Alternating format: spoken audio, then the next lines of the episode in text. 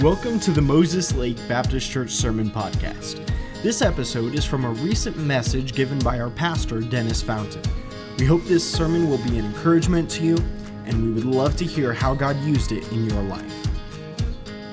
I want you to take your Bible and let's go to Psalm thirty-three today. And um, don't go to the slides. We're we're uh, we were we were supposed to start a brand new series in Judges this morning, but we're changing it, and uh, so you can just put the uh, just put the consumed up. And I, I realize the time, and, and I just want to I want to really just want to talk to you this morning. A message that the Lord's kind of put on my heart for a long time, and uh, so you'll kind of work with me on this one, and I think it'll be a help today. But let's stand together. We're going to go to Psalm thirty-three this morning. Psalm chapter number thirty-three, and I really just want to read, I want to read the whole psalm with you. It's a great place in Scripture. The verses won't be on the screen today because of the change, but Psalm chapter thirty-three, and beginning in verse number one, the Word of God says this. It says, "Rejoice in the Lord, O ye righteous, for praise is comely for the upright. Praise the Lord with harp. Sing unto him with a psaltery and an instrument of ten strings. Sing unto him a new song. Play skillfully with a loud noise. For the word of the Lord is right, and all his works are done in truth. He loveth righteousness and judgment. The earth is full of the goodness of the Lord. By the word of the Lord were the heavens made, and all the hosts of them by the breath of his mouth. He gathereth the waters of the sea together as an heap. He layeth up the depth in storehouses. Let all the earth fear the Lord. Let all the inhabitants of the world stand in awe of him. For he spake, and it was done. He commanded, and it stood fast. The Lord bringeth the counsel of the heathen to naught. He maketh the devices of the people of none effect. The counsel of the Lord standeth standeth forever, the thoughts of his heart to all generations. Blessed is the nation whose God is the Lord, and the people whom he hath chosen for his own inheritance. The Lord looketh from heaven, he beholdeth the, all the sons of men. From the place of his habitation he looketh upon all the inhabitants of the earth. He fashioneth their hearts alike, and he considereth all their works. Their king, there is no king saved by the multitude of an host. A mighty man is not delivered by much strength, and horse is a vain thing for safety. Neither shall he deliver any by his great strength. Behold, the eye of the Lord is upon them that fear him, upon them that hope in his mercy, to deliver their soul from death and to keep them alive in famine. Our soul waiteth for the Lord. He is our help and our shield. For our heart shall rejoice in him, because we have trusted in his holy name. Let thy mercy, O Lord, be upon us according as we hope in thee." When you look at this psalm, I believe that the psalmist is really trying to draw our attention. And the attention of, I believe, Psalm thirty-three is really focusing in on one key. And that simple key is this, that God blesses the person and God blesses the nation who puts him first. That's Psalm thirty-three. God blesses the person and God blesses the nation who puts him first. We're going to discover this truth today out of Psalm thirty-three just very quickly this morning. But before we get in the Word of God, I want to ask you, if you would, to just talk to the Lord in your own heart. And with our heads bowed and our eyes closed, would you take a moment and would you invite God to speak to you today? And you can pray something simple of, "Dear God, please speak to me. Dear God, please speak to my heart this morning." And if you would, would you just commit to God that as you are listening to him, as you are listening to him today, that you'll respond however he speaks.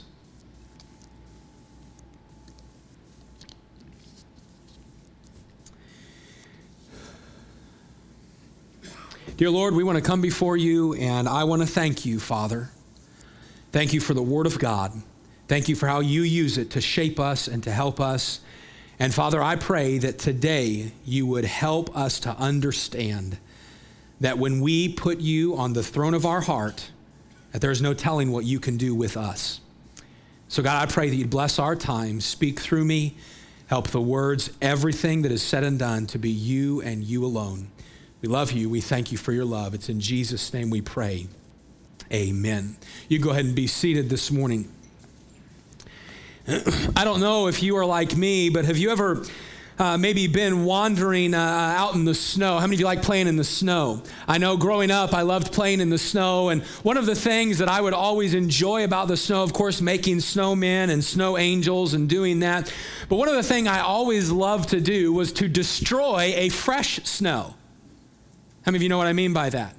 You know, you destroy a fresh snow by right after that snow falls and you look at it and people are taking pictures, how beautiful it is. Uh, I like to be the one, my sisters, they would be like, oh, Dennis, look, it's so great. And you know what I'd do? I'd be like, yeah, it's wonderful. And do my snow dance.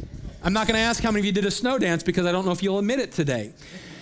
But you know what? I've realized if you were to go to snow, you ever realized how easy it is to not walk in a straight line in snow? Isn't that interesting? Isn't it interesting that you can be with a friend or something like that and you can say, all right, we're gonna race and and you, we're gonna we're gonna race down to the to the end of the block or the end of the street, or we're just gonna begin running.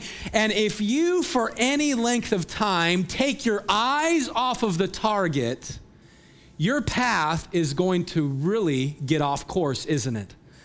Boy, the path's going to really get off course, and maybe you've looked back at, at your feet print, at your footprints in the snow, and you look back and you realize, wow, I, I do not know how to walk straight.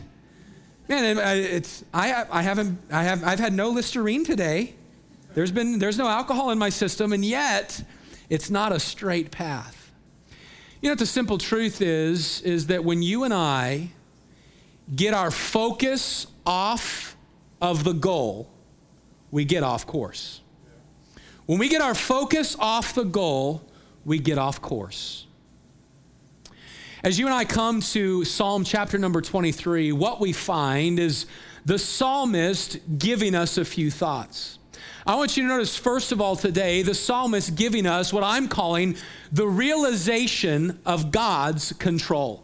The realization of God's control. I want you to take your Bible and I want you to look with me at just a, a few verses as we go through. And really this is inter, interspersed uh, through this passage. But you look at verse number one, the psalmist says this, rejoice in the Lord, O you righteous, for praise is comely. Praise the Lord with harp, sing unto him with psaltery and an instrument. Uh, verse ten, sing, or verse three, sing unto him a new song. Play skillful with a, skillfully with a loud noise. So verses one through three is just kind of calling us to praise the Lord. But I want you to notice uh, verse skip down to verse number seven.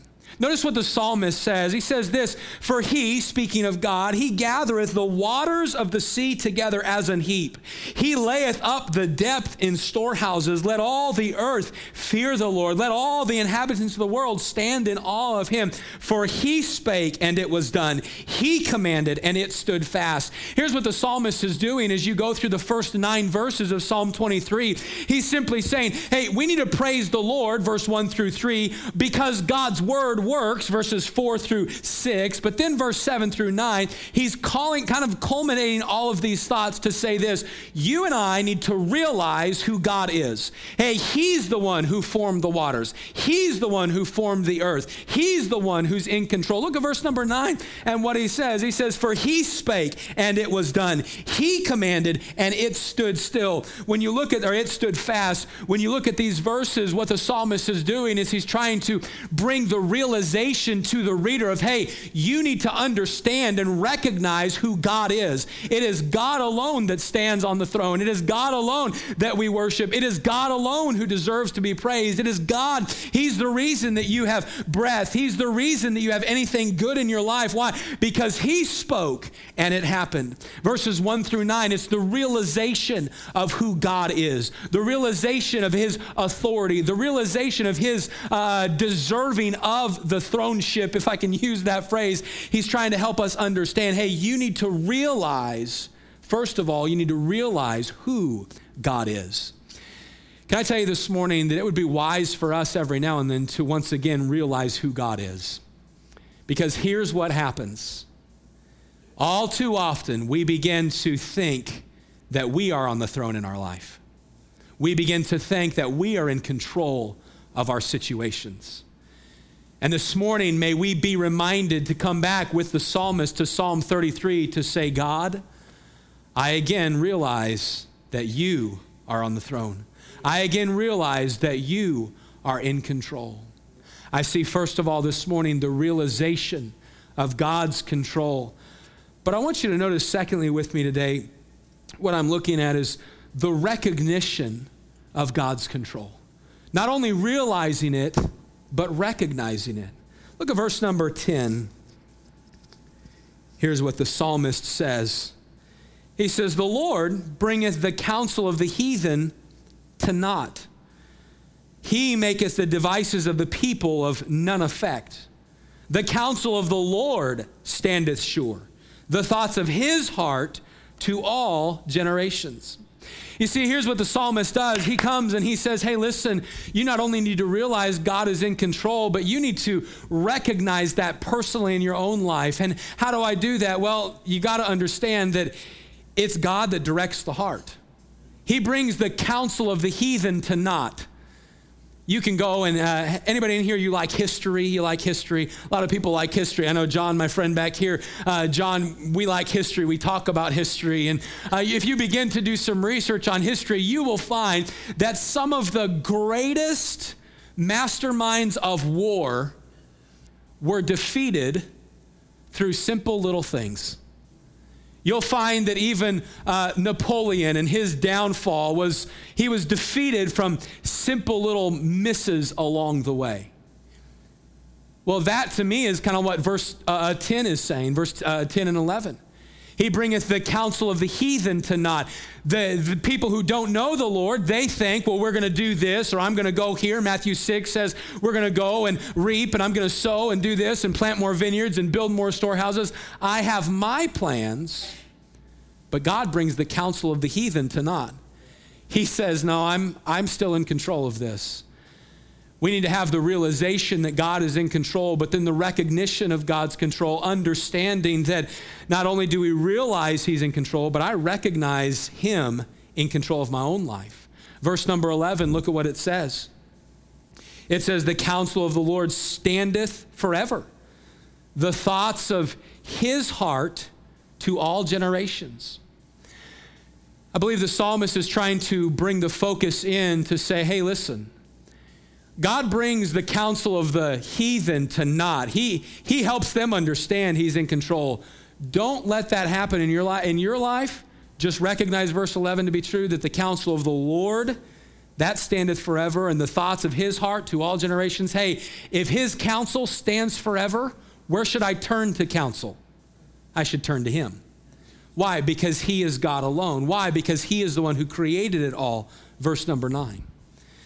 And so there's this realization of God's control, the recognition of God's control. But then I want you to realize where I want to spend a few moments today is verse number twelve.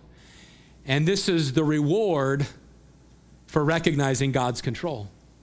Notice the reward for this recognition of God's control. Verse twelve, it says, blessed is the nation whose God is the Lord, and the people whom he hath chosen for his own inheritance. Blessed is the nation whose God is the Lord. If you were to go and look up that word blessed in the in the New Testament, the Greek word for it, it's similar to the Hebrew or, or the Hebrew word for it that you find in the Old Testament, and it simply means this divine joy. That's what the word blessed would break down to, divine joy. So in knowledge of knowing that definition, you look at that, it says blessed or divine joy belongs to the nation whose God is the Lord. And if you have a Bible there this morning, uh, you probably realize that the word Lord is L O R D, all caps. That means Jehovah God. So here's what God is simply saying through the psalmist, that divine joy belongs to those who worship Jehovah God. Divine joy belongs to the nation that worships Jehovah God. That's the reward when you and I not only realize that he is in control and then recognize it personally, the reward then is divine joy.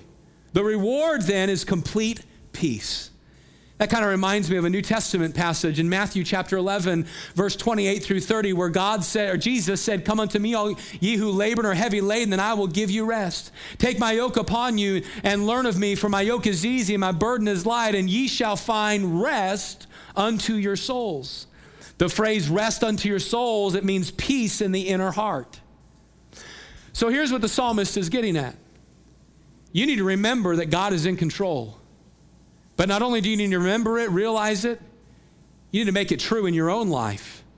And when you make it true in your own life, God says, "I'll bring peace, I'll bring divine joy into your life." Now I want you to think with me just for a moment about the phrase, "Blessed is the nation whose God is the Lord." We had our representatives up here just a few moments ago, and many of them Many of them very readily admitted our nation isn't where it should be. And I, I think everyone, regardless of political party, regardless of uh, uh, who you vote for or don't vote for, I think every person living in America would probably say, you know, things aren't looking the way that I think they should be looking.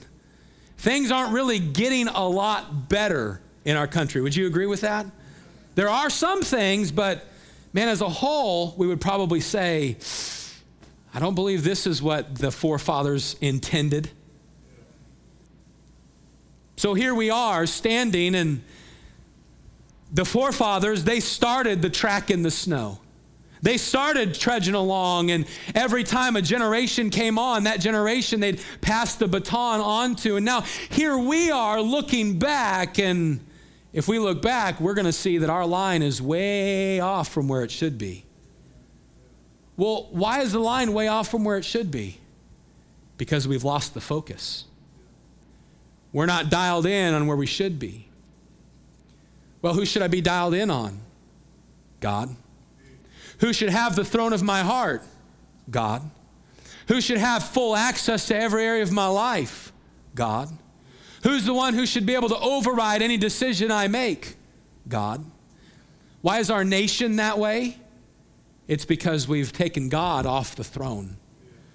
We've taken God off of being the one that we turn to. We've taken God off of the one being the, the one that we focus on. And you and I probably would readily admit our nation is off course because God is no longer the God of this nation. But I'd like to bring it down even a little bit further this morning and help us understand that God cannot be the God of a nation unless he's the God of an individual. You see, because our nation is made up of individuals. And the reason that our nation often doesn't go the direction it should is because we as individuals often don't go the direction that we should. Well, Pastor Dennis, how do we change that? Well, just like the answer for the nation is putting God back on the throne, the answer for you and I as a person is putting God back on the throne. And today, whether you're an elected official who's seeking wisdom about a decision on a bill, or whether you're a businessman who's seeking direction on a new business deal, or maybe you're a mom who's uh, trying to figure out how to raise the kids and work that. Maybe you're just a, a man who just works the line and kind of just getting up and going to the factory every day. Whatever position you hold in community, whatever position you hold in Moses Lake or Quincy or Ephrata or Spokane or Seattle or Olympia, whatever position it is, if you want to go a straight line, we've got to keep our focus on the right thing. And that right thing is the Lord Jesus Christ. That right one is Jehovah God, understanding that if he is not on the throne of my heart, my course is going to veer off.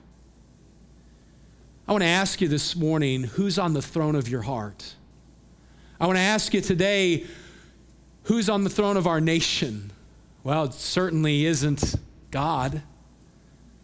If we want to put God back on the throne of our nation, we've got to put God back on the throne of our hearts.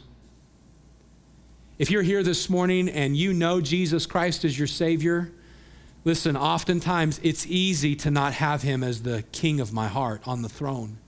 It's easy to kind of get misdirected and misguided and, oh, we won't commit idolatry and bowing to a false idol. No, no one in here is probably going to set up an idol and go home and bow to it, but we have we have the idols of self. We have the, the, the idols of work. We have the idols of money. We have the idols of fame. We have a lot of different little areas, and those are the idols that sit upon the thrones of our heart. And I want to encourage you today that if you don't, if you know Jesus Christ as your Savior, there's been a time in your life when you trusted him as your Savior. Today, you need to determine that I I don't want to lose focus. I don't want my path to veer off. No, I want to put Jesus on the throne of my heart and then watch him make my path straight. It says this in Proverbs three, five, and six, trust in the Lord with all thine heart. Lean not on thy own understanding. In all thy ways acknowledge him. And what's he going to do? He's going to direct your path. That word direct, it means make straight your path. But all of that comes only as I put God on the throne of my heart. I hope the decision that everyone would make today is, God, I want to put you on the throne of my heart. If you know Christ, that it wouldn't be finances or anything like that, but it'd be Jesus. But this morning, I want to close by this. Maybe you're here, and the reason you can't put Jesus on the throne of your heart is because he's not even in your heart. You say, Pastor Dennis, what do you mean by that? I want to ask you a very simple question for every single person. If you died today, if you were to, something happen and you were to slip into eternity today, are you one hundred percent sure that you would go to heaven? Maybe you're here and you'd say, well, you know, I'm ninety-five percent sure. I'm no, are you one hundred percent sure? Well, Pastor, I've been baptized. Listen, baptism cannot take away your sin and take you to heaven. Well, Pastor, I'm a, I'm a really good person. I, I go to church every week. Going to church and being a good person cannot and will not take a person to heaven. Well, Pastor, I do a lot of really good deeds. I mean, I, I wake up in the morning and I, I go through my day with the mentality of who can I serve? Listen, that's great. But that mentality and that ideology will not get us to heaven. The only way that a person gets to heaven is by having Jesus Christ in their life. By having a time when they asked Jesus Christ to forgive them of their sin and to be their Savior. Listen, going to heaven is not based upon who we are. It's based upon what Jesus has already done when he died on the cross. You see, over two thousand years ago, Jesus came, God came down to earth in the form of man. He lived a perfect life. And at the end of thirty-three years, the Bible tells us that he laid down his life. He was crucified on a cross. He who knew no sin became sin for us so that we might become the righteousness of God in him. You see, he laid down his life and died upon the cross for your sin and my sin. It says, for all have sinned and come short of the glory of God. The entire reason Jesus went to the cross is because you're a sinner and I'm a sinner. But the Bible tells us that he didn't just go to the cross and die, but three days later, he rose again from the dead. Amen. And why did he rise again from the dead? He rose from the dead to prove to you that he is God and to prove to you that he can be trusted. You see, he died for our sins and then he rose to prove that he is God. But all of that means nothing if you just know it and don't do anything with it. The cross of Jesus Christ, his death, burial, and resurrection, it means nothing unless you make it personal to receive Jesus Christ as your Savior. You see, my friend, God loves you so much that he would send his son to die for you. And then he would continually continually come after you and seek you to say, hey, you need me. Salvation or going to heaven isn't in your church. It's not in a pastor or a, a, a bishop or an elder or whatever other le- religious, it's not in a religious, um, what'd she say it was? Coordinator. What, what Miss Judy said a little bit ago. It's not in a religious coordinator. Me going, to, it's not in a chaplain. Me going to heaven is not based upon anybody else except what I do with Jesus Christ. And so I want, I want to ask you, you say, Pastor, I want him on the throne of my heart. He can't be on the throne of your heart unless he's in your heart, unless you've received him as your Savior. I want to ask you, has there been a time in your life when you put all of your faith and all of your trust in him alone? There's a lot of folks in here, you know it up here, but have never received it in your heart, in your, into your life. And I want to ask you today, would you make that decision today? Because God desires to be on the throne of your life. He desires to be on the throne of our nation, but none of that's going to take place if he's not even involved. I'd like every head bowed and every eye closed this morning, and with our heads bowed and our eyes closed, I want to ask a couple of questions. The first one today is this. If you're here and you'd be honest, I'm not going to call you by name or, or embarrass you. I'm not going to come to you right now. But if you're here today and you'd be honest, you say, Pastor Dennis, I know for certain, I know that I've asked Jesus Christ to come into my life and be my Savior. I know that I've put my faith and trust in him. I know that I've done that. I know that. No one's looking around. You say, Pastor, I know that. If you would, slip your hand right up and right back down. Pastor Dennis, I know that I've done that. Just right up and right back down. Now, maybe you're here and you could not raise your hand. You don't know if you died today that you're going to heaven. If that's you this morning and you'd be honest, Pastor Dennis, I do not know if I died today I'm going to heaven. I don't know that I've put my faith and trust in him alone. I don't know that. If that's you this morning, I'd like to pray for you. I'm not going to embarrass you or come to you right now, but again, Pastor Dennis, I do not know if I died today that I'm going to heaven. Would you slip your hand right up and right back down? Pastor Dennis, I don't know that. Just right up and right back down. Now today, maybe you raised your hand or you did not raise your hand. I want to a- encourage you that you could make the decision right now where you're seated. You could make the decision to receive Christ into your life right where you're seated. You say, Pastor, I don't know how to do that. It's simple. The Bible says that we confess with our mouth what we believe in our heart. And if you'd like to receive Jesus Christ right there where you're seated, you could pray something like this, just in the quietness of your own heart. Dear Jesus, I know that I've sinned against you. And I know that you died on the cross for my sin. And I'm asking you to forgive me of my sin and to be my Savior. I'm putting my faith in you alone.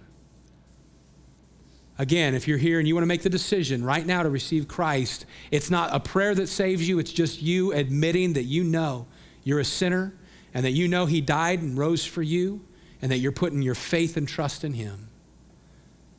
I wonder this morning, maybe you're here and you'd say, Pastor, just now, just now I made that decision. Just now I asked Jesus Christ to come into my life. Just now I put my faith in him alone. If that's a decision that you made, would you slip your hand right up and right back down if that's a decision that you made this morning? Praise the Lord. If you made that decision today, let me know on your way out. I'd love to talk with you about that decision. But for everyone here that knows for sure, maybe you know Christ as your Savior, you know you're going to heaven, I want to ask you, who's on the throne of your life? Who's on the throne of your life?